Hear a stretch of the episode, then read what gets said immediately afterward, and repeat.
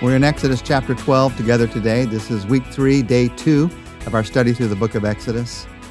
And in some ways, these chapters of Exodus that we're walking through right now 10, 11, 12 they give you sort of a spiritual whiplash. You go straight from the horrible plagues to the holy ceremony of the Passover. God's judgment and God's love are both revealed here. In fact, they're both a part of God acting to set his people free. And in some ways, that's true of my life, in your life. God has to judge that which is binding you, but he also has to show you his love so that you can be drawn to him. And in their case, the way that God God's love was revealed in their life was by an action of faith. We're going to see as we read through this chapter, God had them put some blood on the doorposts of their houses. And why did He have them do that? The hand of God in history is so clear at points like this chapter. The blood on those doorposts looked forward to a day one day when the blood of Jesus would be given, would be shed on Calvary, would be given on a cross. It looked forward to that day when Jesus would give his blood for you and give his blood for me. That's all through the Bible. The blood of Christ is the power of God's sacrificial love. And you need God's love in order to be set free. Human love has the power to make you feel, but God's love alone has the power to set you free.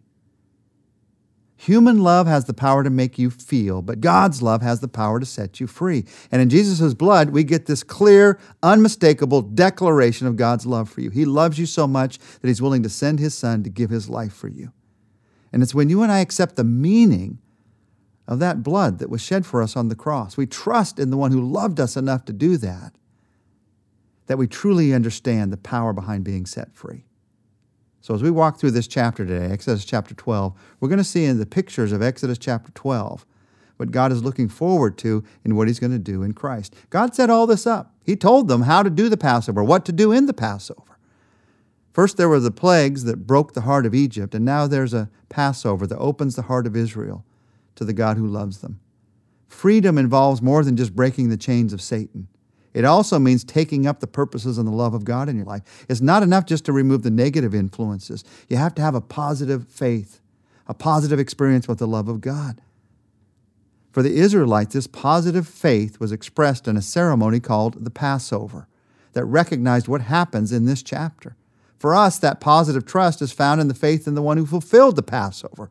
We're going to see these verses as we walk through this chapter. There's some pictures that I want us to look together at in Exodus chapter 12. The Passover lamb, first picture.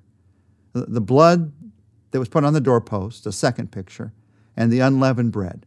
We could look at more pictures than that, but we don't have enough time. We're going to look at those three today. First, the Passover lamb. Exodus chapter 12, verses 1 to 3, and then verse 5 and 10.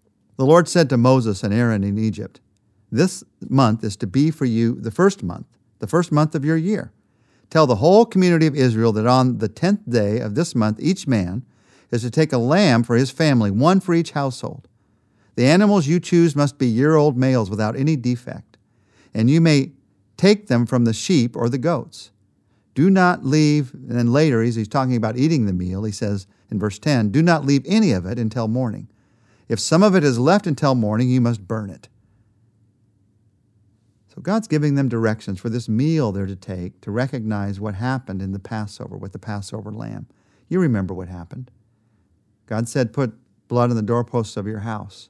And when that sign of faith was seen, the angel of death that came over the land of Egypt passed over those houses.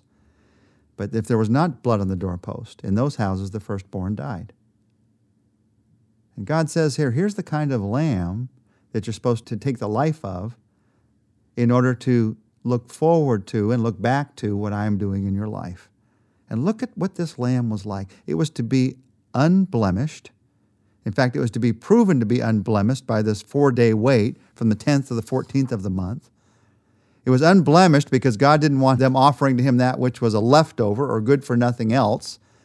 Second, it was to be valuable. It was a male lamb, only one year old. It wasn't the oldest lamb, it was a young lamb that was a strong lamb. God didn't want them offering to him that which essentially cost them nothing or was of no value.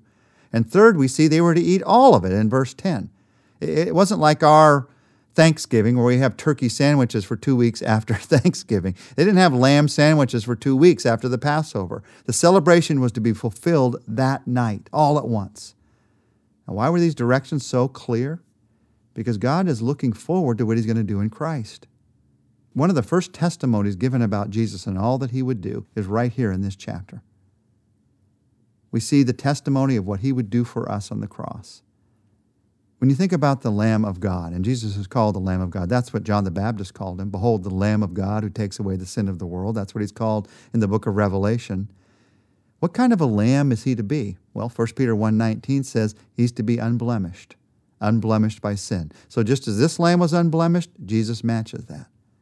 He's a valuable lamb, obviously. He's the only son of God. God so loved the world that he gave his only begotten son the value of God Himself coming to this earth, inestimable valuable.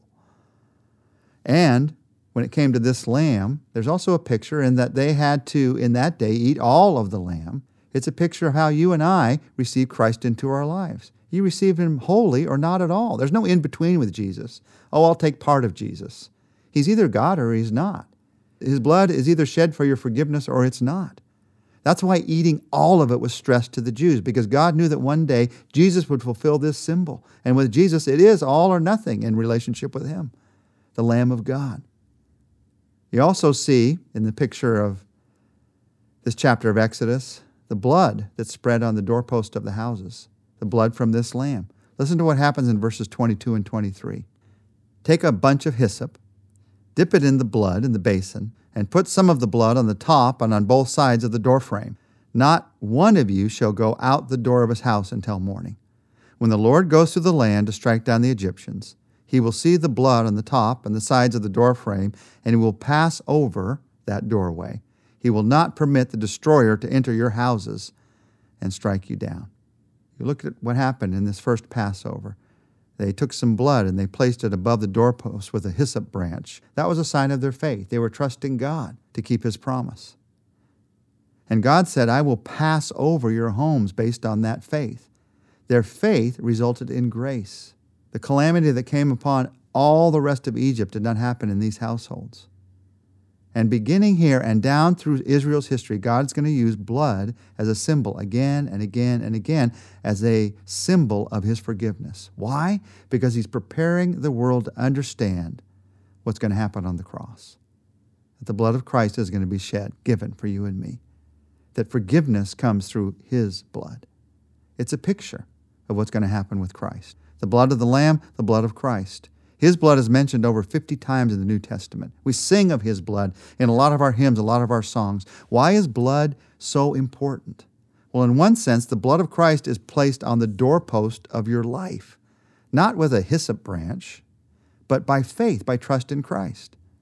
And that blood is a sign, it's a spiritual sign. It's not actually placed, it's a spiritual sign for God to pass over, to pass over your sin, to pass over your guilt.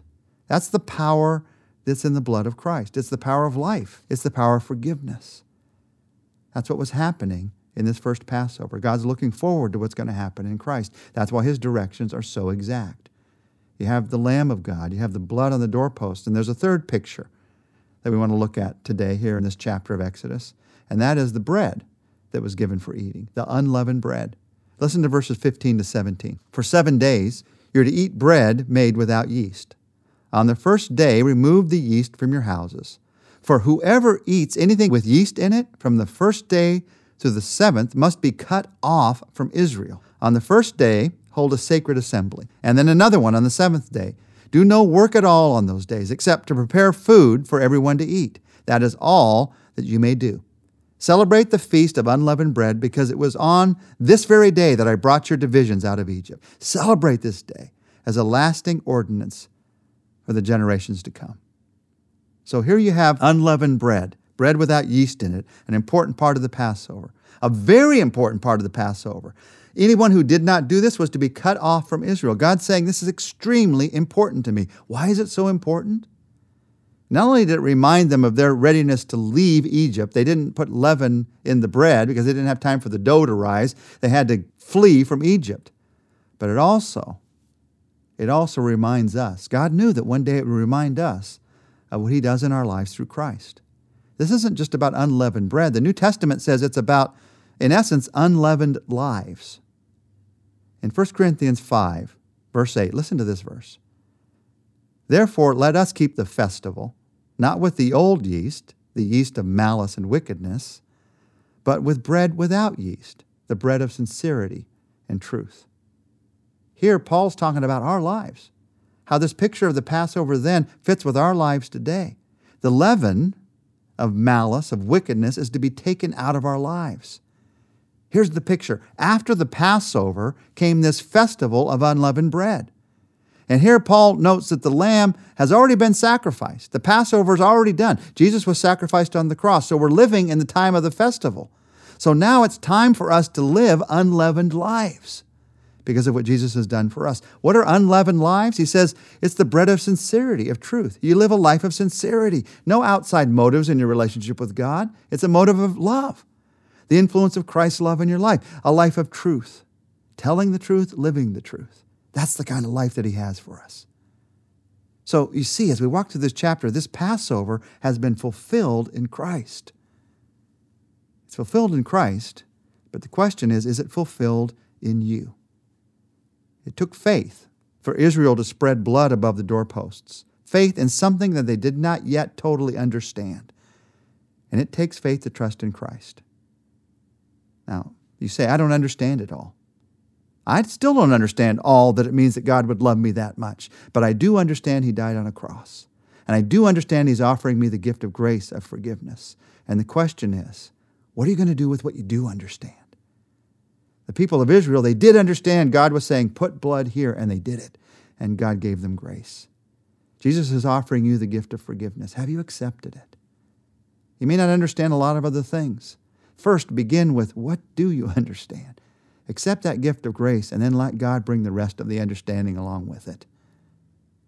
Right now, as we pray, if you're not sure you've ever prayed, or maybe you know you never really have prayed for forgiveness, be sure today Say, Jesus Christ, thank you for giving your life for me. I ask for forgiveness. I thank you that you'll pass over my sins based on your gift of grace, based on your sacrifice of blood. I ask for forgiveness. And I want to live a, an unleavened life. I want to live a life of sincerity, of truth. Show me how to live that way. Teach me how to live for you. In your name I pray. Amen.